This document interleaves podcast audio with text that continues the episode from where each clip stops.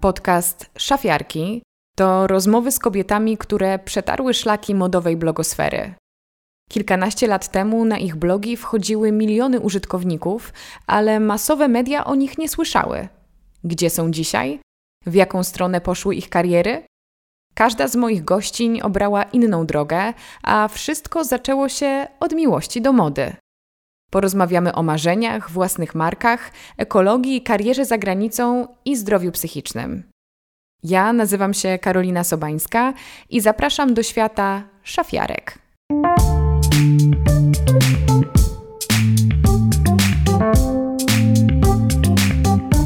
W studiu ze mną jest Michał Zaczyński, dziennikarz i krytyk mody. Cześć Michał. Dzień dobry. Czy ty zdajesz sobie sprawę? Nie zdajesz sobie sprawy i nasi słuchacze teraz dowiedzą się, że jest to ostatni odcinek, odcinek wieńczący pierwszą serię podcastu Szafiarki i bardzo jest mi miło cię gościć. Tym większy dla mnie zaszczyt, dziękuję. Powiedz mi, czy ty pamiętasz, sięgając wstecz, kiedy pierwszy raz miałeś styczność ze zjawiskiem szafiarek, kiedy one pojawiły się na twoim radarze, modowym radarze? No, pamiętam niestety, e, dzisiaj gdy jechałem tutaj tramwajem, to jeden z na okolica listów chciał mi miejsce ustąpić, więc... tak. Oczywiście przy 30 paru stopniach nie trudno wyglądać jak ruina, ale pomyślałem sobie, no tak, rzeczywiście, to już chyba ten, ten, ten moment. Tak, pamiętam, to pamiętam, oczywiście, to było lat temu kilkanaście. E, jeszcze wtedy pracowałem w, e, we Wprost czy w Newsweeku i to jeszcze były takie czasy starych mediów, takiego etosu dziennikarskiego, pisania takich artykułów porządnie, a tu nagle jest eksplozja e, internetu, za chwilę za nim blogów, no i bardzo szybko pojawiają się te blogi modowe, ale ponieważ one nie zostają zakładane przez ludzi, którzy wcześniej parali się mm, tym zawodem, pisali zawodowo, tylko przez entuzjastów, czy raczej może entuzjastki, to nie. Mm, blogi owe nie były skoncentrowane na artykułach, na przemyśleniach, na publicystyce, tylko na pokazywaniu tego, w czym się aktualnie chodzi, co się nosi i co uważa się za modne i za ładne. A zastanawiałeś się nad tym, dlaczego to zjawisko stało się takim fenomenem? Kilka rzeczy na to się złożyło. Po pierwsze, sam internet i możliwości, i, i właśnie y, instytucja, bo to właściwie można powiedzieć instytucja bloga, który natychmiast stał się bardzo jakby nośnym i głośnym medium, który błyskawicznie de facto e, zagroził mediom tradycyjnym no i też to, to a, ta, a, a, atrakcyjność tego bloga polegała na tym, że po prostu każdy mógł go założyć. Nagle mhm. się okazało, że każdy może być e, medium, znaczy w sensie nie, że będzie, prawda, e, jakiś zaświatów, sygnały odbierał, tylko będzie e, mógł, mógł, mógł być dziennikarzem, będzie mógł wyrażać własną opinię, będzie mógł wydawać wyroki, będzie mógł pisać, pokazywać to, na co ma ochotę i będzie słuchany i znajdzie swoje audytorium. Nagle media, nagle dziennikarze e, tracą mm, takie trudne słowo. Renomę? E, a ty nie, renomę to... renomę swoją drogą, ale tracą monopol. Tracą monopol po prostu na, na objaśnianie ludziom świata i na pokazywanie ludziom świata jeszcze takie słowo, które przychodzi mi do głowy, to pewna elitarność, ta niedostępność świata no dziennikarskiego no i bycia opiniotwórcą. Myślę, że to było kuszące zarówno ze strony blogerów czy blogerek konkretniej, pewnie statystycznie znacznie mhm. więcej kobiet mhm. zajmowało się blogowaniem modowym. I zarówno z perspektywy twórcy, twórczyń, to było kuszące, że mogę mieć wpływ, ale też może odbiorcy, czytelnicy blogów byli gotowi na to, żeby ktoś inny do nich przemówił, żeby te właśnie ci nowi opiniotwórcy wychodzili, przychodzili oddolnie, a nie głosili z większych mediów? Tak, i wiesz, mniej więcej w tym, w tym samym czasie e, zaobserwowano i zaczęto mówić o takim e, zjawisku zmierzch autorytetów. Mhm. No to wszystko razem przecież się ze sobą łączy. Czy zatem uważanie blogerek modowych i szafiarek za autorytety jest czymś, pod czym ty się nie podpisujesz? Ale dla, ale dla wielu osób one były autorytetami. Mhm. Ja po prostu już wtedy byłem, nie wiem, może zbyt poważny, żeby naprawdę się przejmować tym i, i, i jakoś, nie wiem, identyfikować. To swoją drogą nie mogłem identyfikować, skoro to były głównie jednak dziewczyny, a, A z chłopakami też się nie identyfikowałem, no bo jednak po prostu jak, jak byłem z trochę innego środowiska. Po prostu ja, ja byłem po tej, po tej drugiej stronie. Ale de facto my szybko zauważyliśmy, że to jest naprawdę duża dla nas konkurencja. I to, że można się trochę pośmiać z tego, powygłupiać, ale, ale oni prędzej czy później nas wykoszą. Mówisz oni twórcy internetowi? Tak. Czy konkretnie blogerki modowe w świecie mody? No właśnie, bo ta reakcja na samym początku świata mody na to, że blogerki mają tak duży zasięg i mają duży wpływ na odbiorców, na sprzedaże, zaczynają być powoli gdzieś zapraszane. Jak środowisko się z tym czuło, z, tym, z tą nową siłą tak naprawdę? E, jedni z perspektywy czasu uważam, że mądrzejsi przyjęli to z zainteresowaniem i zobaczyli w tym szansę. Szansę na, mm, na zwiększenie audytorium, na, na zbicie popularności, na promocję. Głównie były to marki, głównie byli to projektanci, a inni, e, ci mniej mądrzy, w tym ja, jakby dostrzegli zagrożenie i próbowali z tym jakoś nawet walczyć. E, co tam ja zresztą.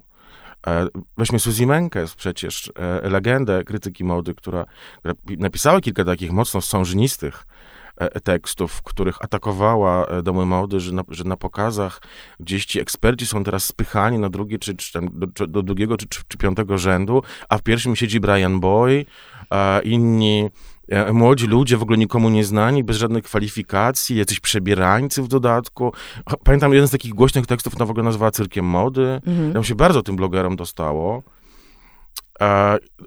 Na, warszawskim podwórku też tak było. No oczywiście byliśmy oburzeni, że tu nagle pojawiają się jakieś, nie wiem, jakieś postacie nie wiadomo skąd i, i są e, przyjmowane z honorami, niemalże tak. projektanci im czapkują. No Boże, też bym czapkował, gdybym e, e, chciał dotrzeć też do nowej, do nowej grupy ludzi i, i, i powiększyć swoje, nie wiem, wpływy, powiedzmy.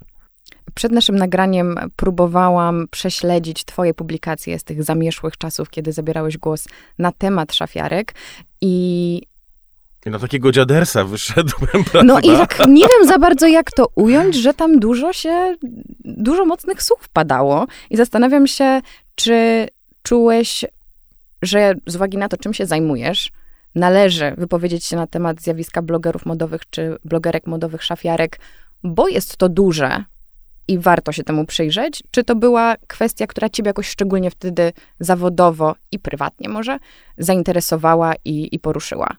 Prywatnie nie, no ale rolą dziennikarza przecież jest opisywanie i przyglądanie się zjawiskom, zwłaszcza jeśli te zjawiska e, pęcznieją, prawda, i zaczynają e, wpływać na powiedzmy życie zawodowe, na moje może nie jakoś bezpośrednio, mhm. ale właśnie tak jak wspomniałem o tych pokazach, albo nagle się okazało, że, że y, ludzie zupełnie y, znikąd stają się y, wyroczniami stylu. Ja, ja nie pisałem wtedy jeszcze w ogóle bardzo rzadko to robię, o, o, stylu jako takim, o tym, jak się ubierać, o tym, gdzie, gdzie kupuję ubrania. To w ogóle paradoksalnie to są ostatnie, ostatnie yy, nawet nie lata, tylko miesiące, gdy, gdy kilka takich artykułów popełniłem, ku zresztą niepomiernemu zainteresowaniu moich czytelników. Mhm. Ja zawsze myślałem, że nie będą chcieli tak czytać jakieś takie diagnozy społeczne, wiesz, jak, albo jakieś takie felietony, które mi się tak wydawały takie wściekle e, zabawne i celne, a tu się okazuje, że jednak po kilkunastu latach moi czytelnicy po prostu do, doczekali się tego, na co czekali najbardziej, czyli nie wiem, czy nosić kszorty w wakacje, czy nie i gdzie kupuję spodnie, rozumiesz? No więc e, nam za swoje dziadek się śmiał i tak samo e, miał. Tak, pisałem o tych szafiarkach, ale one mnie to bardziej bawiły, no bo to był taki fenomen, w ogóle my nie wiedzieliśmy, że to tak długo będzie trwało. My zakładaliśmy, że to się szybko znudzi, to się znudziło mhm. oczywiście, ale to jest tak jak generalnie z mediami. Po jednych mediach przechodzą kolejne, prawda? Najpierw było radio, a wcześniej gazety, potem była telewizja, internet i tak dalej, tak dalej. Ale to nie jest tak, że jedno medium zastępuje drugie, tylko uzupełnia. Te, jakby no radia nadal słuchamy, chociaż ma ile ono, sto ile lat, prawda? Um, Czyli opisywałeś blogerki, myśląc, że jest to swego rodzaju tymczasowa ciekawostka. E, A one się osadziły. Tak, tak. tak. Znaczy ja wiedziałem, że to się znudzi, bo to w ogóle było śmiertelnie nudne. To znaczy, możesz się tym ekscytować jako czytelniczka przez wiem, pół roku, rok, ale później to mija. Poza tym też dorastasz, masz mhm. inne trochę priorytety. E, chcę wierzyć, że wszyscy ludzie z wiekiem są mądrzejsi, więc, więc widzisz, że to tak trochę już może. E, no ale też umówmy się, w ogóle w mediach było takie pojęcie, że, że, że, że wszystko jest chwilową modą, co jest związane z internetem. Nie powiem tego nazwiska tutaj w podcaście, bo będzie, znaczy nie jej przykro, ale po co ma, mają się z niej śmiać do końca, do końca świata, kiedy wszystko w internecie już zostaje na zawsze, ale jedna z naczelnych pism modowych mówiła, że internet to jest taka w ogóle fanaberia i dwa, trzy lata nie, nie będzie już tego internetu. ona nie mówiła o blogach, ona mówiła ogólnie mm -hmm. o mhm. internecie całym. To się nazywa myślenie życzeniowe i ono się często nie sprawdza. Ale jaka pro, prognostyczka. Słuchaj, no plus jest taki, że magazyny nadal funkcjonują. No, ale tak niewiele. Te, które zostały, to, to, to tak, tak, trzeba na nie chuchać i dmuchać. E, zwłaszcza, że często ich e, wydawcy tego nie robią, prawda? E, tak, no, ale no, zostały w formie jakiejś tam magazyny, e, zostały blogi, tylko one już są bardzo rzadko szafiarcze. W ogóle samo to określenie szafiarki, nie? Ono jest takie, teraz nikt by nie powiedział o sobie, bo jest mało, mało glamour, mhm. ale... Ono jest takie swojskie, bym powiedziała. Ono jest swojskie dlatego, że nikt wtedy jeszcze nie myślał, że na tym można naprawdę sensownie zarabiać. Tu chodziło raczej o wyrażenie siebie, o takie jakieś hobby, o to, żeby, nie wiem, koleżanki popatrzyły, mhm. albo żeby to coś jak... O, no to właśnie a propos tego, jak jestem stary. E, przecież jeszcze tam do początku lat 90. były magazyny młodzieżowe, gdzie były jakieś anonsy i chciało się poznać kolegę czy koleżankę. To się zamieszczało takie, co mnie interesuje, nie? Kino, muzyka, sport na przykład, nie piszcie tutaj do mnie. Adresy się poda podawało prywatne domowe w ogóle, gdzie, wow. gdzie RODO. Um, i, a w, I w tej formie potem, e, moim zdaniem, szafiarki wyszukały też swoich i były takie zloty. Pamiętam takie zdjęcie, na przykład jak idą taką, się mówi, jedną ławą, bardzo nieładne określenie, ale trudno tu o inne. Szły takim jakby w liczbie osób, ja wiem, ze 40 przez rynek krakowski. Tak go zajęły, tak, takie były na, na, na, długość sukiennic były, tak, bo to były takie zloty, one się spotykały, mhm. zakładały właśnie tak się dziwnie. Może też to było tak, że e, wiele, wiele z tych osób chciało jakoś um, ułatwić sobie wyrażenie siebie, a Polska nie jest łatwym krajem do tego, żeby wyrażać siebie za pomocą wyglądu i szukali ludzi sobie podobnych. I to było fajne, pod, a pod to, po to, pod to, język polski jest trudny jednak, podłączyły się tłumy kolejnych, które, które biedaczki jakby, żeby z desperacji chciały zaistnieć. Mnie, mnie to bardzo bawiło i ten słynny tekst w Newsweeku, który był wówczas najpopularniejszym tekstem online w historii, chociaż on się okazał w druku, a udostępniono go e, no, no, w internecie. I pamiętam, że tam było właśnie co sekundę po 100 osób, 200 lajkowało, tam jakieś grube tysiące poszły, to wtedy były e, absolutne rekordy. I tam w, w tymże artykule tam dworowałem sobie z tych, z tych dziewczyn, które na przykład a właśnie z trendów, które te dziewczyny mhm. podłapywały i, e, i, i, i, przedstawiały we własnym wydaniu, bo to też nie było tak, że to były wszystkie same orygina, oryginały, że to były jakieś niezwykłe osobowości i każda z nich miała własny styl. No oczywiście, że nie. Więc jak gdy na przykład był trend na to, żeby się zrobić sobie jakąś sesję przy torach kolejowych, no to te biedaczki się kładły na tych torach gdzieś. Znaczy może nie, nie, nie na centralnym, bo tam by je przegoniono, czy, czy jakimś tam Wrocław Główny, ale już jakieś tam bardziej jakieś e, e, peryferia, jakieś tam e, prowincje, to, to, to one tam kładły się na tych, na tych pokładach. Zawsze sobie myślałem, Matko Boska, nie? Przecież to jest w ogóle niebezpieczne. Co, gdzie są sokiści? No kto na to, kto na to pozwolił? Ale, ale też przede wszystkim, dlaczego pokazujemy modę leżąc na torach kolejowych? Ale był taki trend, no. Więc to się, bo mało, mało się, mało było w tym rozumu, ale dużo było w tym zabawy. No i ja, ja się nabijałem z tego e, i pamiętam, że Towarzystwo było mocno podzielone, ponieważ e, niektórzy projektanci, przynajmniej taka bardzo znana projektantka, nie, a, a, nie znosiła mnie jak psa. E, no, bo nie trudno, jak się tam, prawda, jedną czy dwie recenzje w życiu napisało negatywne, podeszła do mnie i mnie pocałowała w policzek i mnie przytuliła za ten tekst, bo ona też nie może tych szafiarek wytrzymać. Ona też nie może na to dziadostwo, ją cytując, e, patrząc. Ale z drugiej strony podchodziły do mnie rzeczone blogerki, na przykład ma Fashion kiedyś do mnie podeszła w, w Łodzi na Fashion Weeku. Ja nie mam żadnych, żadnych kos z nią, broń Boże, wręcz odwrotnie. E, lubię ją i cenię. E, podeszła do mnie i powiedziała, e, pa, chciałam e, spojrzeć panu prosto w oczy. tak, tak sobie Odważnie. Też tak, ale tak pomyślałem sobie, mm, fajna dziewczyna, tak, mhm. nie? Bez, taka, o. no.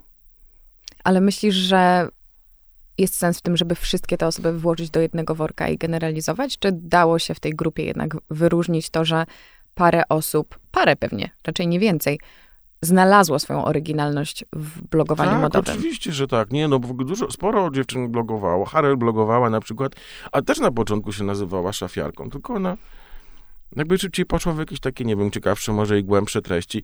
E, parę dziewczyn do tej pory pisze i pisze ciekawie. Y, część z nich zajęła się zrównoważonym rozwojem, przyjaznością środowiska inne rozsądnym kupowaniem mody, y, nie wiem, do, jakimś, taki banał zabrzmi, ale jakimś takim sensownym gospodarowaniem y, budżetem, prawda, w, w, w, w, tej, w tej tematyce. No ja sam w sumie jestem, no nie szafiarką, ale blogerką, mój blog nadal istnieje.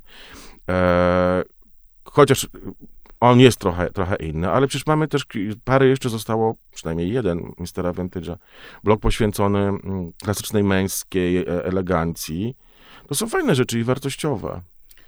No właśnie, powiedziałeś o panach. Czy szafiarze też funkcjonowali w blogosferze i szczególnie w no polskiej no tak, blogosferze? Tak, tak, tak. Było, było kilku takich, ale oni jeszcze byli bardziej, e, że tak powiem, mm, dramatyczni, ale tacy w sensie, w sensie nie, nie, że tak fatalne były te treści, chociaż bywało różnie, ale byli tacy, tacy drama, naprawdę. Teatralni. E, teatralni, tak, lepsze słowo. I pamiętam, że jeden, jeden z nich, którego trochę sobie zażartowałem w jednym z artykułów, potem rozpisywał wszystkim i, i, tam u siebie na tym Facebooku, który się pojawił, że Zaczyński się kończy. I żeby... Zupełnie jak internet. no ja się jakoś nie nie skończyłem, powiedziałbym, że odwrotnie. E, ale tak, byli, byli panowie i to było, i część to po prostu pozazdrościła tym dziewczynom i po prostu chcieli pokazać, jak się ładnie i modnie ubierają. Nie było w tym żadnej wartości, ale z drugiej strony, dlaczego ja mam być takim y, dziadem i tak, i tak, nie wiem, jakoś tak krytykować, tutaj wyrokować? No, dla mnie nie było wartości, ale może dla jej, dla mhm. jej grupy była to wartość, żeby zobaczyć, nie wiem, która torebka w jakim fasonie jest obecnie modna a część e, poszła w edukację. I było mnóstwo takich panów, jak, jak Roman Zaczkiewicz, czyli Charmant, jak e, Macaroni Tomato. E, naprawdę sporo Tymiński, nie, nie, to wykreślimy. Wiele nazwisk, których Maciek Meller, Michał Kędziora, którzy, którzy postanowili mężczyzn polskich wyedukować, no bo uznali, skądinąd słusznie, że po tym 89 roku wypadałoby przypomnieć, na czym polegają jakieś takie zasady stylu, dress code i tak dalej, co, co najpierw, co w ogóle wycięła nam historia, jakby jeszcze prze, to się działo, prawda, przed, przed komuną, nawet wiadomo o jakim wydarzeniu. E, z 39 roku e, mówię. No i jęli edukować, często w formie takiej... Mm, nie, mogę powiedzieć koturnowej, bo to byłoby obraźliwe, ale tak naprawdę tak, um, tak taka praca u podstaw, nie? I okazało się, że to jest bardzo potrzebne mężczyznom, że ich to bardzo interesuje, że mężczyźni w Polsce naprawdę są e, zainteresowani tematem, e, do której godziny nosić buty brązowe, eleganckie, od której czarne i do, czego, do jakiego koloru garnituru nosić brązowe, a do którego czarne. E, czym się różnią konkretne modele kołnierzyków e, i na jaką okazję zakładać. E, czym się różnią mokasyny od loaferów, czym się różnią tam derby od Budapesztów, o ile się różnią, bo tych nazw było, od Oksfordów, bo tych nazw było, przecież jest, jest fasonów mnóstwo. Zaczęli wchodzić jakieś takie totalne niuanse typu, czy, czy muszka ma być jedwabna, czy aksamitna, a może z jedwabnego aksamitu i tak dalej, i tak dalej. Tam już naprawdę wchodzili w tematy bielizny, to już mnie tak trochę creepy, umówmy się, no bo niech każdy już sobie sam może te majtki dobierze, nie? A się okazało, że tak, że, że to je, na to jest e, popyt. I co zabawne, w ogóle się mocno wyemancypowali ci e, męscy blogerzy, bo przecież pozakładali własne firmy, pozakładali własne atelier krawieckie, pozakłada, e, zakładali, e, zostali, stali się na przykład dystrybu, dystrybutorami też tkanin różnych z Włoch na przykład. Więc sporo pożytku tak naprawdę z tego szafiarstwa początkowego przyszło. Ale też zakładam, że w ogóle w naszym kraju w modzie męskiej było i jest więcej do zrobienia, no i też rynek jest mniej nasycony, czy zgadzasz się? A ładnie to nazwałaś, rynek jest mniej nasycony, ponieważ jeden z tych najbardziej popularnych moich odcinków podcastu o tym, jak się ubieram, gdzie kupuję ubrania. Tam opowiadam o tym, że ja w ogóle nie kupuję ubrań właściwie w, e, po, polskich marek, bo ich nie ma. Mhm. Nie mam projektantów tak. mody męskiej w Polsce. oferta, ja wiem, no może jednej sieciówki jest niezła, może, może jednej czy dwóch takich marek garniturowych, ale to jest tyle. Mężczyzn kompletnie sobie yy, od, odpuszczono w Polsce. Natomiast wy macie raj, macie mnóstwo fenomenalnych polskich marek i, i niszowych, i, na, i ekskluzywnych, i takich na każdą kieszeń. Ale też wiesz, jestem ciekawa, bo mówimy o tym zalewie blogów sprzed kilku lat i tym, że pozostało na powierzchni niewiele nazwisk, bo wiele dziewczyn głównie, tak, próbowało swoich sił jako szafiarki, też tą metodą, o której wspomniałeś, czyli powielania tego, co już jest. Spełniło to jakąś funkcję, czytelnicy byli zainteresowani. Ja sama też chciałam dodać, że właśnie jako dziecko wtedy y, uczennica obserwowałam te blogi i byłam nimi zafascynowana i tak jak mówisz, z czasem dorosłam i też moje zainteresowanie spadło i mam wrażenie, że tak samo te, ta cała fala się wypłaszczyła i te osoby zrozumiały, że no my już nie potrzebujemy tyle powtarzalnych treści. Czyli jednak szafiarstwo w tej formie jest już przeszłością. No tak, ale zostało zastąpione przez influencerki, przez Instagram. To jest właściwie to samo. To się, trochę jest po prostu mniej roboty i, i, naprawdę już nie musisz pisać, gdy, ma, gdy masz Instagram. Znaczy nie musisz umieć pisać, gdy masz Instagram, prawda? I swój profil. Wystarczą tam jakieś hasztagi i dwa zdania. Hej, kochany, co sądzicie o mojej stylizacji? No to akurat niestety, mimo tego, że mamy rok 2023, trwa nadal, ale z drugiej strony, no to czy, czy wszędzie mamy jakieś, nie wiem, oczekiwać wszędzie traktatów filozoficznych? E, no nie. To jest też to, co powiedziałeś o, o swoim podcaście, o tym, w co się ubierasz. To też pokazuje, że jednak ludzi nadal to ciekawi, czyli to, że patrzyliśmy z przymrużeniem oka na to, że dziewczyny i chłopaki pokazują swoje stylizacje, to ta popularność nie była przypadkowa. My no. nadal chcemy wiedzieć, co noszą ci, których styl nam się podoba. No i zobacz, jaki hipokrytą się No trochę tak, trochę tak. Bo doszukujemy się często, no właśnie, mówisz o wartości, o tym, że chcemy, żeby ludzie czy twórcy poruszali ważniejsze tematy, czy żeby szukali niuansów, oryginalności, a może odbiorcy na tym nie zależy. Nie, ale odbiorcom też zależy na jakości. No ja tam nie ple, plotę trzy po trzy bezrefleksyjnie, tylko to jest jakby wytłumaczone. Mhm. Naprawdę można mówić o tym, jak się kto ubiera, gdzie, co kto kupuje w sposób y, jakby zajmujący i taki, który da, da, dużą wiedzę z bardzo wielu obszarów po prostu. No nie każdy ma takie kompetencje czy umiejętności, więc no cóż mogę powie powiedzieć, ale, ale przecież wszyscy się ubieramy i wszyscy potrzebujemy praktycznych, e, praktycznych wskazówek, praktycznej wiedzy. Możemy czytać o nie wiem, przykład e, szkodliwości przemysłu, czy e, hodowli przemysłowej, tak, albo o tym, co, co robi olej palmowy, albo o historii jedzenia e, i, i rozmaitych kuchni, ale przecież też szukamy przepisów, żeby zrobić jakieś lepsze naleśniki niż zwykle, prawda? A pamiętasz ten moment, kiedy szafiarki właśnie zaczęły stawać się influencerkami, kiedy, o ile, o ile można mówić o takim przejściu, czyli ten moment, kiedy projektanci, świat mody stwierdził, dobra, spróbowaliśmy, to działa i teraz te osoby są równorzędne i są osobną kategorią gości czy osób zaangażowanych w przeróżne działania czy kampanie w modzie. To się stało bardzo szybko, ale to prawie od początku przykra sprawa, związane było z nakładami finansowymi. Jeśli byłaś szafiarką, którą stać na dobrego fotografa albo na dobrego grafika, e, na to, żeby mieć jakieś ciekawsze ubrania czy dodatki, bo przecież początkowo to były twoje własne, nie? ewentualnie wypożyczone. Tak. A, I potrafiłaś jakoś zachwycić właśnie oprawą wizualną y, tegoż e, bloga, który, co było bardzo ważne mogłaś pozwolić sobie na to, żeby dać zdjęcia do retuszu i żeby to nie było takie amatorskie i przypadkowe, no to to natychmiast zostało podchwycone.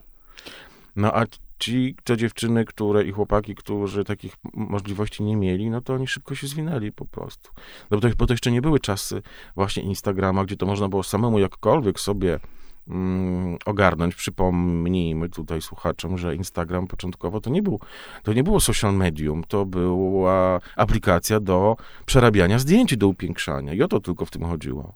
No, też w ogóle to jest bardzo ciekawe, jak bardzo się okazało, że ten obraz jest e, fundamentalnie istotny, właściwie tylko on jest istotny, skoro, skoro ta, ta apka do zdjęć stała się tak monstrualnym medium i tak gigantycznie ważnym dla całego przemysłu odzieżowego obecnie na świecie.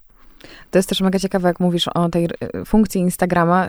Przyszło do mnie, że myśleliśmy, że używamy tego po to, by przerobić zdjęcia i coś z nimi zrobić więcej, dodać je do tekstu, czy powiedzieć większą mhm. historię, a nagle okazało się, że a, no to samo zdjęcie wystarcza. My tak. już jesteśmy zadowoleni jako konsumenci, tak. nie trzeba się bardziej wysilać, zostawmy tak, je tam i one robią robotę. No. Czy powiedzieć, że to smutne, czy to po prostu ludzkie? Nie wiem, nowe czasy, no. Znaczy nowe. Już takie nowe. Zobaczymy, co będzie dalej, no. Ale jestem mega ciekawa właśnie, jak na przestrzeni tych ostatnich lat jak ty oceniasz to, jak świat mody zareagował na te przemiany? Bo też często o tym, do tego nawiązujemy tutaj z różnymi osobami, które są związane z szafiarstwem i też ich y, kariery poszły w różne strony. Jak bardzo w świecie mody zaszła pewna zmiana i jak te grupy, które wyznaczały, nie chcę mówić, że trendy, ale właśnie zabierały głos, nagle zostały zalane tymi wszystkimi fenomenami internetowymi. Czy świat mody to udźwignął? Teraz jak na to patrzysz po, no powiedzmy 10-15 latach, tak, kiedy te wszystkie zmiany zachodzą. Czy, czy moda rzeczywiście jest inna? Czy te osoby w cudzysłowie na górze zmieniły się? To nie jest łatwe pytanie. Um, powiedziałbym, że bardzo trudno jest generalizować, ponieważ są ludzie szaleni, e, inspirujący, są ludzie, którzy są obserwowani i mają tyle e, podążających za nimi, dlatego, że po prostu są znani. Nie mam tu na myśli polskich nazwisk, tylko ogólnie te mhm. światowe. Po prostu się, się obserwuje, bo, jest, bo, są, bo, są, bo są ci ludzie znani, ale to są już wielkie, to są już wielkie firmy. Sobie weźmiemy chociażby Chiara Ferrani, prawda, i to, mhm. co właściwie nie, nie możesz być we Włoszech, w którym mieszkam, w jakimkolwiek miejscu, żeby się nie zetknąć z jej nazwiskiem, okay. z produktami, które ona sygnuje, e, z tym jej charakterystycznym logo, z tą jej grafiką. Ona jest absolutnie wszędzie, od, od supermarketów przez billboardy po, po, po, po, sklepy z ubraniami, e, etc., kosmetyki i to jest, e, to jest po prostu, to jest wielki biznes obecnie, nie? A część Mm, a część tych y, influencerek jest, mam wrażenie, bardzo potrzebnych tylko takim panom prezesom, ewentualnie szefom marketing, działu marketingu różnych firm, żeby jak najszybciej coś im dać, jak najszybciej im coś zapłacić i mieć z głowy temat w ogóle cały marketingu. Mhm. Nie patrzą na to, ile jest y, followersów kupionych. Nie patrzą na to, jakie reprezentuje o moralności nie będę mówił, prawda, ale jakieś takie, nie wiem, jaką etyką wykazuje się e, dana, e, dana influencerka. Nie, nie patrzą to, co ona robi, że ona każdego dnia promuje e, coś innego. Wysta- im wystarczy, że jest znana, im wystarczy, że była na pudelku. W ogóle to też jest jakiś taki w ogóle mhm. totalny fetysz tych, tych, tych szefów firm. Nie, nie chcę źle gadać dużo o, o państwu z, z, z tych działów marketingu, którzy, którzy decydują o budżetach, bo oni są rozliczani przez prezesów, a ci prezesi znają parę osób. I dla nich nie ma znaczenia, że, że jedna e, followerka kupiła sobie, czy przepraszam, że jedna influencerka kupiła sobie na początku pół miliona followersów. E, mnie samemu proponowano różne dealer. Wielkie marki odzieżowe do mnie przychodziły i mówiły właśnie, że może bym sobie kupił trochę, ale mówię, no ale nie no. Ale zobacz, ona sobie, ona sobie kupiła i my z nią współpracujemy. On mówi, o ludzie, ale mówię, ale to są fejki. Ona nie ma w ogóle, ona nie ma e, fanów, bo to jest wszystko kłamstwo. A na tym nie, no dobrze, no ale no może sobie połowę kupiła, ale drugą, druga połowa przez to przyszła, zaciekawiona, mhm. kim jest taka osoba, co ma pół miliona. Więc się takie kłamstwo nakręciło, teraz jest tego kłamstwa bardzo dużo, co wychodzi przy okazji, wiesz, tych fejkowych karier różnych medialnych, nie? Nagle się okazuje, że dziewczyna, która gdzieś tam y, o, o, obtańcowuje wszystkie talent show i obśpiewywuje, E, zmyśliła sobie karierę, że są jacyś eksperci, lekarze, którzy wypowiadają się we wszystkich mediach od śniadaniówek bardzo poważne i oni mają kariery zmyślone łącznie z jakimiś zmyślonymi stronami internetowymi zmyślonych uczelni, które wydały im rzekome, oczywiście zmyślone e, dyplomy. Wiesz, żyjemy też w takiej kulturze kłamstwa, w ogóle cytując moją ulubioną, nieżyjącą już Dubrawkę Ugresić i udajemy, że jest wszystko w porządku. I tak, E, pan prezes jest zadowolony, bo ten, to jest to 100 tysięcy czy milion złotych, prawda? Ma wydane na, na marketing. Szef działu marketingu i państwo marketingowcy mają z głowy, a jeszcze zabiorą followerkę gdzieś tam, nie wiem, do Miami, czy gdzieś tam do Paryża na, na jakiś weekend, więc coś im też z tego skapnie, prawda? E, sama influencerka jest zadowolona, no bo przecież swoje zarobiła, jest jeszcze bardziej popularna.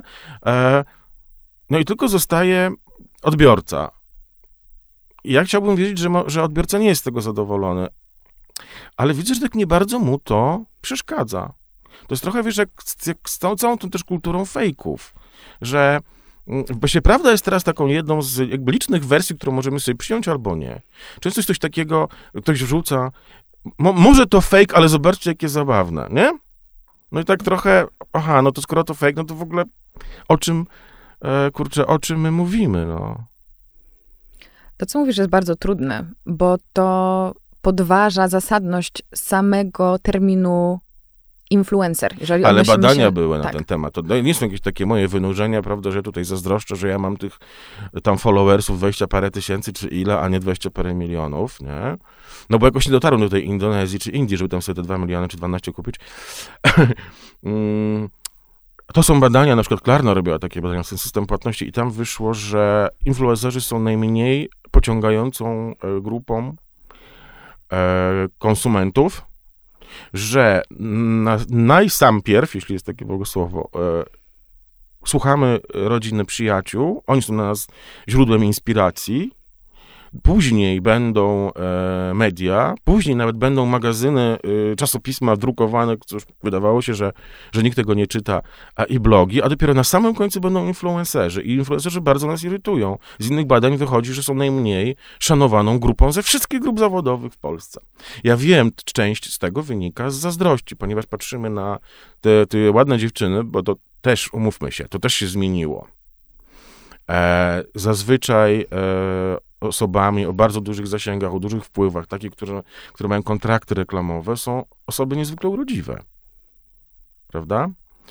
Zazdrościmy im tej urody, zazdrościmy tego świata wyimaginowanego mniej lub bardziej, ale zazwyczaj on po prostu jest na jakimś wyższym poziomie i wydaje nam się, że, że te pieniądze po prostu tak bardzo łatwo im przychodzi, że wystarczy się uśmiechnąć, pokazać zgrabny biust, twarzy w ładnym makijażu i już się dostaje grube tysiące, albo jakieś, albo wziątki. Zresztą to nie, my tu nie mówimy, że jakieś, nie wiem, jachty, że jakieś, że jakieś Chanel, że to nie wiadomo, jakie, jakie są kontrakty.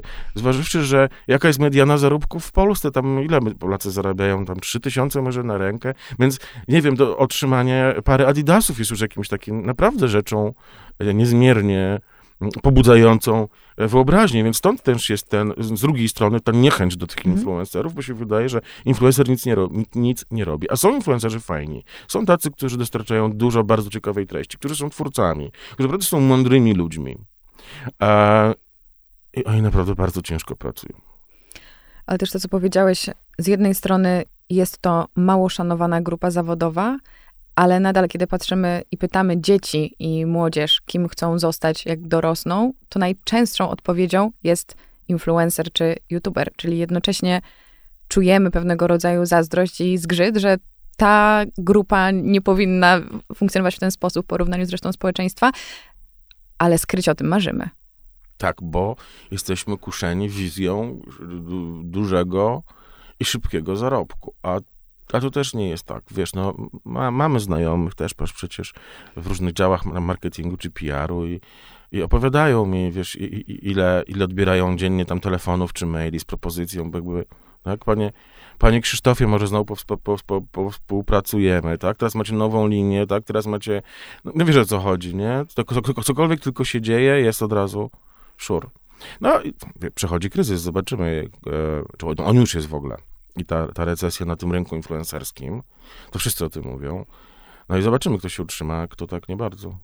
A ty jak obstawiasz, jakie jakości wygrają i jakie pozostaną z odbiorcami i z brandami, co za tym idzie?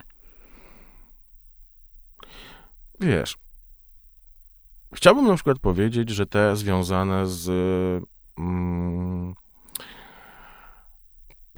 przeciwstawianiu się nadmiernemu konsumpcjonizmowi, to jest związane z ekologią, to jest związane z przyjaznym środowiskiem i w ogóle z byciem takim bardziej odpowiedzialnym mieszkańcem planety, ale wcale nie jestem pewien, prawdę mówiąc, bo im dłużej siedzę w, tej, w, tej, w, tej, w tym sektorze z kolei, bo, bo też się nim zająłem parę już ładnych lat temu, tym jednak widzę, że, że to idzie opornie.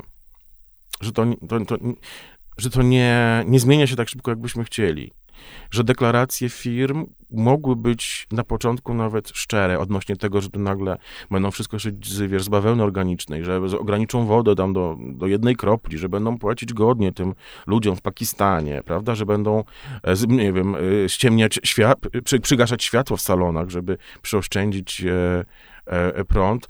Że nawet jeśli one były na początku szczere, to one w, w zderzeniu z rzeczywistością się e, rozmyły, no i, i się okazało, że jednak nadal najważniejszy jest taki czysty zysk, a właściwie nie tyle zysk, ile stałe zwiększanie tego zysku. Wiesz, jeśli, jeśli właściwie, nie wiem, poziom bogactwa, dobrostan określa się e, wartością PKB i wzrostu PKB, czyli tak naprawdę, a co to jest produkt krajowy brutto? To są rzeczy, które są wyprodukowane. Czyli tak naprawdę e, porównuje, czyli naprawdę uzależnia się nasze, e, nie wiem, szczęście i, i bogactwo od tego, ile wyemitujemy CO2 do atmosfery, nie?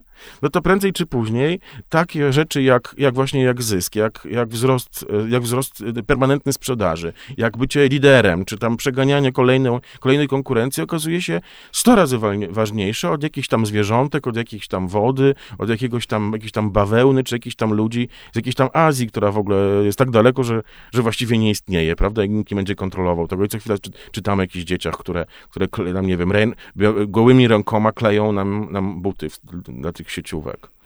Więc no i obserwuję, kurczę, byłem niedawno za granicą też e, na zaproszenie marki szalenie ekologicznej.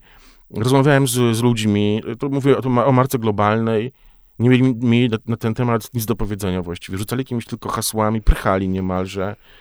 Podali mi jakieś, jakieś nazwy ich nowych programów, takich rewolucyjnych, rewolucyjnych proekologicznych. Potem sprawdzam w internecie, nie ma. Mhm. Ale nie ma jakby zdania na ten temat, a nie, że a ja mam kompetencje do tego, umówmy się, jako dziennikarz, żeby, żeby wiedzieć, gdzie, gdzie szukać. Ale pomyślcie sobie, dobrze, jestem we Włoszech, mam włoski internet, może we Włoszech jeszcze ten program nie obowiązuje, więc wchodzę tam na polski, przełączam się, tym kombinuję, nie ma nic. W związku z tym pytam e, odpowiedniej centrali, znaczy odpowiedniej, e, odpowiedniego oddziału w naszej części Europy Północnej, żeby mi dali informacje na temat tych rewolucyjnych programów.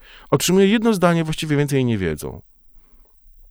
I to jest, i, i, i, tak jakby, takie wręcz bezceremonialne pokazanie mi, no bo już skoro jestem taki dopuszczony do tak, na tej samej góry, takie bezceremonialne pokazanie mi, że to mało ich w ogóle interesuje, nie? A potem jest kolacja, a i o tym opowiadałem zresztą w, no, na pierwszym odcinku mojego podcastu, jak wytrzymać z ludźmi. Ja robię to na zabawnie, ale, ale trochę mnie zatkało. Kolacja urządzana przez supermarkę ekologiczną, gdzie na przystawkę są świńskie łby, na, na pierwsze Wymowne. danie jest, są ośmiornice, a na drugie są jakiś taki drób, taki, taki jakby tasakiem ciosany, nie? I teraz nie o to chodzi, że ja nie jem mięsa, i nie o to chodzi, że, nie wiem, świńskie łby, bo że takie jakieś plebejskie, no nie plebejskie, prawda, już wszyscy ci, co mają te gwiazdki Michelina, też, też już kombinowali z rozmaitymi podrobami i tak dalej, tylko, że to jest takie kompletnie niespójne, no bo wiemy, do czego doprowadza e, hodowla e, bydła, czy w ogóle zwierząt na mięso, prawda, jak to jest, jak to jest okropne dla planety i nie możesz być marką, która, która wszędzie podkreśla, że jak jest bardzo zaangażowana w, do, w dobro świata i, i, i naszego globu i, i środowiska, środowiska naturalnego, jednocześnie serwując swoim gościom świńskie łby, no. Czyli wiesz, no, wniosek jest prosty, że wraz ze wzrostem popularności mody odpowiedzialnej, czy też zrównoważonej, mówię to też w cudzysłowie, bo jest to już w tym momencie duży banał, nie wiesz, co za tym stoi tak naprawdę. Y, marki wykorzystują to po to, by zwiększyć sprzedaż, a jedyną zrównoważoną strategią byłoby zaakceptowanie tego, że ta produkcja powinna spadać. Ona powinna spadać, ale do w ogóle nie należy w ludzkiej naturze do ograniczania się. Nie można oczekiwać od ludzi, bez względu na to, czy to są Polacy, czy to są e, Brytyjczycy, czy ktokolwiek, żeby e, sami stwierdzili, no nie, e, mniej znaczy więcej, od teraz będę kupowała trzy razy mniej ubrań. No nie, bo zawsze się okaże, że jakaś przewspaniała po prostu koszulka za 19 zł na wyprzedaży, no żal, żal w ogóle nie kupić, prawda? Więc, więc my, klienci, się nie ograniczymy i nie można oczekiwać i napierdalać, przepraszam, to się wypikseluje, napierdalać na klientów, E, że kupują za dużo i kupują za tanio. Nie, więc nie można też oczekiwać tego od właścicieli firm, ponieważ w interesie żadnej e, z firm nie jest zarabianie mniej. E, żadna firma nie będzie chciała sama pozbawiać się zysków, kiedy widzi, że może tych zysków mieć coraz więcej. Ale jeśli jest jakiś fajny prezes, czy, w czym, czy fajni ludzie tam pracują, bo, bo ja też znam dużo bardzo dobrych, mądrych ludzi, takich bardzo światłych, takich, o takim bardzo podejściu e, etycznym w ogóle w markach odzieżowych, ale to zawsze jednak będzie, jak nie pan prezes, to będą inwestorzy, to będą udziałowcy i oni na to nie pozwolą. Możesz, możesz stawać na głowie, nie możesz naprawdę być autentycznie osobą skrajnie zaangażowaną w, w naprawę świata, ale ci udziałowcy czy akcjonariusze na to najzwyczajniej w świecie nie pozwolą. Więc jedynym rozwiązaniem jest, e, jest e, interwencja na poziomie państwowym, czy w ogóle ogólnonarodowym, czy to będzie Unia, czy to będzie jakaś e, tego typu organizacja czy instytucja. Mm, pewne są wypracowywane już we Francji e, przepisy. Pewne wejdą unijne, ale nadal jest tego bardzo mało. W Wielkiej Brytanii specjalna komisja po tym, jak sprawdziła, co się dzieje z ubraniami, które na potęgę kupują Brytyjczycy, a oni kupują je zupełnie jak opętani, no bo tam ubrania są tak tanie, że one w ogóle jeszcze w ciągu 10 ostatnich lat spadły o połowę te ceny. No bo mamy te wszystkie naprawdę, te fast fashion e, marki. Fast, fast, fast. Tak, więc po tej, posłowie tej komisji chcieli y, nałożyć podatek jednego pensa na każde ubranie sprzedane w Wielkiej Brytanii. To jest 5 groszy. Oczywiście Inni się nie zgodzili, ten projekt przepadł, no bo dość by za silne było lobby. Mówią o pięciu groszach na litość boską, nie? Musimy dojść do, do tego, żeby były specjalne kontyngenty, że nie możesz wy, wyprodukować więcej ubrań niż, że nie możesz, nie wiem, wy, wyprodukować, zużyć tyle poliestru niż. Jeśli tego nie będzie narzuconego z góry, to się nigdy nie zmieni. My też zapominamy, że firmy nie są brandy, mam na myśli, nie są NGO-sami, nie są mhm. instytucjami mhm. charytatywnymi i to nie leży w ich interesie i też e, nie są całym złem, złem tego świata. I tak samo ci ustanawiający prawo wiedzą, że jednak te podatki trafiają do mhm. ich kieszeni, więc e, nawet jeśli powstaną te regulacje, to liczymy się z tym, że to będzie kosztem czegoś zawsze. Czy pracy ludzi, czy właśnie tych dodatkowych pieniędzy, więc jest to trochę taki, mam wrażenie, konflikt tragiczny w przypadku mody ale i nie, jej roli w gospodarce. Ale nie mamy wyjścia, zresztą chyba nie tylko mody, bo to też mam czasem wrażenie, że ona jest łatwym chłopcem do bicia, a jest tyle różnych obszarów, wiesz, chociażby, chociażby właśnie ta, ta cała branża spożywcza, której należałoby się przy, y, przyjrzeć, która ma fatalny wpływ na wszystko. I tu, I tu będziesz miała to samo. Zarówno ten dwutlenek węgla, zarówno dewastacja środowiska, zarówno wycinka jakichś tam lasów, zarówno, ale także niepłacenie e, ludziom w krajach trzeciego świata, wyzysk i tak dalej, i tak dalej. To się naprawdę niewiele różni. I tak samo y, te, y, oczywiście zamęczanie zwierząt, nie? To się różni e, bardzo niewiele, ale mówimy ciągle o tej modzie, bo, bo nie wiem, jakoś się chyba tacy lepsi czujemy, bo moda jest, nadal się kojarzy z próżnością. Jest tam jakiś taki element mizoginii, bo to jest taka babska sprawa, mm. nie takie poważne, więc będziemy tę modę po prostu uderzać, a ona nie jest winna całemu złu tego świata, no. Wiesz, no, będziesz, e, potem e, dostajesz jakieś, nie wiem, setki e, komentarzy, jakichś oburzonych ludzi, jak możesz pokazać się w nowej koszuli, po co kupujesz sobie nową koszulę, jednocześnie ci ludzie po prostu robią pielgrzymki co drugi dzień do sklepów typu Tiger, żeby nakupować pomimo tego główna jakichś tam, wiesz, tych wszystkich jakichś kubeczków, jakichś śmiesznych, e, wiesz, e, utensyliów, nie wiem, do kuchni, jakichś chodników, świeczuszek i tak dalej. Jeden badziew to jest bronisz mody i słusznie, biorąc pod uwagę to, kim jesteś i czym się zajmujesz, co sprawia, że po tych wszystkich latach też świadomy i tych przemian, tego jak działa, jak funkcjonuje nasze społeczeństwo, w jakiej kondycji jest nasza planeta, jaką rolę dla ciebie pełni lub powinna pełnić moda, tak by to życie nam umilała i ulepszała. Jaka jest rola też mody dla ciebie? Jak to ewoluowało? Ona, cał, ona musi być yy, zabawna, bo to nie... Znaczy, przepraszam. Ta moda musi dawać nam jednak przyjemność, musi dawać nam radość. To też nie może być tak, że codziennie zakładamy jakieś ubrania i patrzymy w lustro i, i, i mówimy sobie, Boże, kolejny dzień, kiedy mordują planetę. Na przykład, wiesz, no to nie, nie na tym ma to mhm. polegać przecież, nie? Moda cały czas jest, e, wiesz, potrafi dostarczać dużo frajdy, potrafi dostarczać i mi dostarcza e, wrażeń e, estetycznych.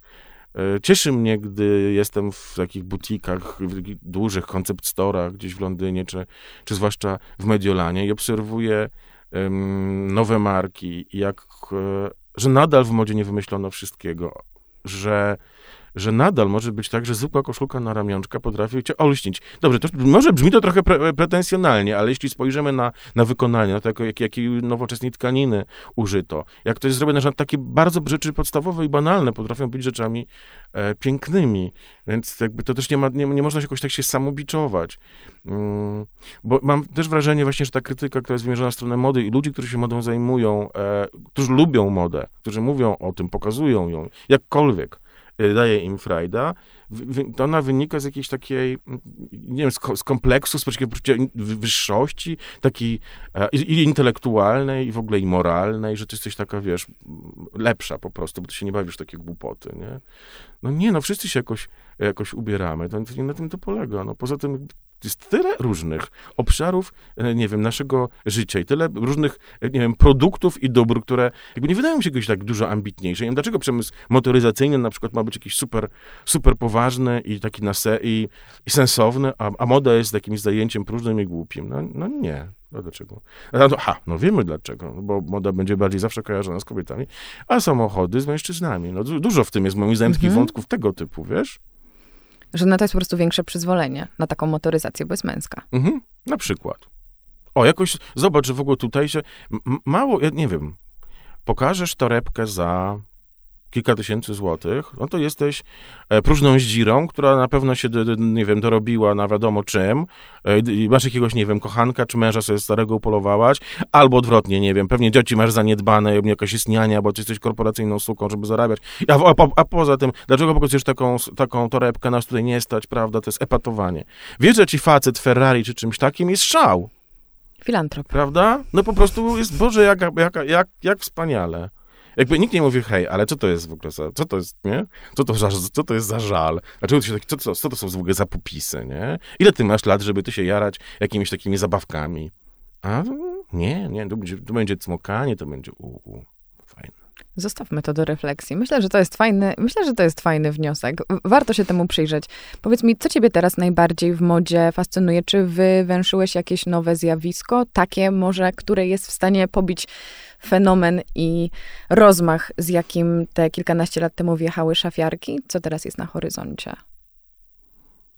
Cały czas widzę ten temat, e, i to nie będzie glamour, przepraszam, bo ja mógł ktoś powiedzieć na temat tej e, całej um, mody cyfrowej na mhm. przykład, ale nawet jeden z magazynów poprosił mnie o o Jezus, oni, za, oni poprosili jakieś 20 czy 30 tysięcy znaków, to jest kilkanaście stron jakiegoś elaboratu na ten temat, ale jakby mnie to w ogóle mało, e, mało jakoś e, zajmuje. Średnio w ogóle w to wierzę. Okej, okay, mogę się kompletnie mylić, ale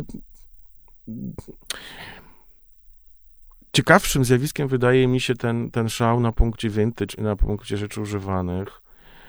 E, ogromna jest w tym radość, fajnie. Widzę no, na statystykach, jak zwielokrotnia się wartość obrotów odzieżą używaną, ale jednocześnie y, trochę mnie to martwi, bo w ogóle nie ma żadnych danych wskazujących na to, że kupując ubrania używane kupujemy mniej nowych. Wręcz okay. mamy jeszcze więcej. Dwa. Tak jak kiedyś z outletami, które powstały po to, żeby marki się pozbywały towaru, który im nie zszedł po prostu, tak samo może stać się y, z lumpeksami. To znaczy, po latach funkcjonowania outletów jako miejsc na niesprzedane rzeczy, outlety zaczęły pełnić funkcję dodatkowych sklepów tych marek, e, do których się szyje specjalne kolekcje tańsze. E, przede wszystkim dotyczy to marek amerykańskich, tych najbardziej znanych, ale z takiej tej lepszej półki, które my, które my kojarzymy, które po prostu całą, uruchomiły całą nową produkcję. Gorszej jakości t-shirtów, spodenek, butów sportowych i tak dalej, żeby tylko zapchać te outlety, ale w samej Ameryce jest outletów kilka tysięcy. Zobaczmy, ile jest w Polsce. I jak, jak to się ma do lumpeksów? Ano tak, że ja myślę, że to już się dzieje, że marki te sieciówki e, szyją i produkują z myślą o lumpeksach, bo wiedzą, że tam jest klient, który już nie przyjdzie do ich sklepu internetowego ani stacjonarnego i nie odwiedzi ich w outlecie, zresztą outlet sieciówki to w ogóle dosyć dziwny, więc przyjdzie do, do lumpeksu. W ogóle te lumpeksy to też nie jest takie przyszłościowe. Ludziom się wydaje, że e, o, zmienią świat I tak, tak, i tak będzie pięknie, jak, e, jak, jak, zaczną się wszyscy ubierać w ubrania używane, będzie ten, ten obieg, a, a tych nowych będzie mało. Coś, coś, jak, coś jak, nie wiem, z księgarniami i sklepami płytowymi, że teraz większość tych przybytków to raczej to są antykwariaty, rzeczy, wiesz, z płytami używanymi, książkami czytanymi i tak dalej. Tylko, że problem polega na tym, że skąd te ubrania brać? Ponieważ jeśli cały czas się pogarsza jakość ubrań, bo tych sieciówek paradoksalnie jest coraz więcej, te, te ubrania są coraz gorszej jakości i na krócej starczają, no to w pewnym momencie one się skończą i w lumpeksach będziemy mieć tylko takie dziadowskie poliestry i takie rzeczy, które się rozpadają w praniu od razu. I trzeba będzie na stop kupować, więc tych rzeczy zabraknie. Bo to nie jest tak, że wchodzisz do, do, do second handów, poza nielicznymi i masz jakieś, nie wiem, piękne wełniane marynarki, że masz jakąś dobrą jakość. To tak, są to, wtedy butiki i to, to już jest było, drogie. To było 20 lat temu jeszcze. Jeszcze 20 lat temu, no, 20 lat temu, 15, zdarzało mi się znaleźć w lumpeksach koszulę Lanvin. E, no, Paul Smith to w ogóle banał, ale Vivienne Westwood, Saint Laurent, to się, to się absolutnie, bo zdarzało. No, często po prostu te panie, które miały te, te sklepiki, nie znały się na tych markach i nie wiedziały, co, że coś jest fajne, a, a nie. Ale oczywiście z czasem to wszystko zostało wyssane i bardzo trudno teraz znaleźć coś naprawdę dobrej jakości w, w lumpeksach, więc, więc e, lumpeksy zaczną być w końcu zaopatrywane mniej lub bardziej oficjalnie przez, przez firmy, przez sieciówki. I, w lumpeksach będziemy kupować nowe ubrania. I to obstawiasz za najmocniejsze zjawisko w najbliższym czasie? Nie, nie wiem, czy najmocniejsze zjawisko, ale na pewno ten cały, ten cały szturm na vintage jest, jest zjawiskiem bardzo, bardzo silnym. Myślałem, że się bardziej ta ekologia rozwinie, ale to jest wszystko w powijakach. Te wszystkie cuda, o których my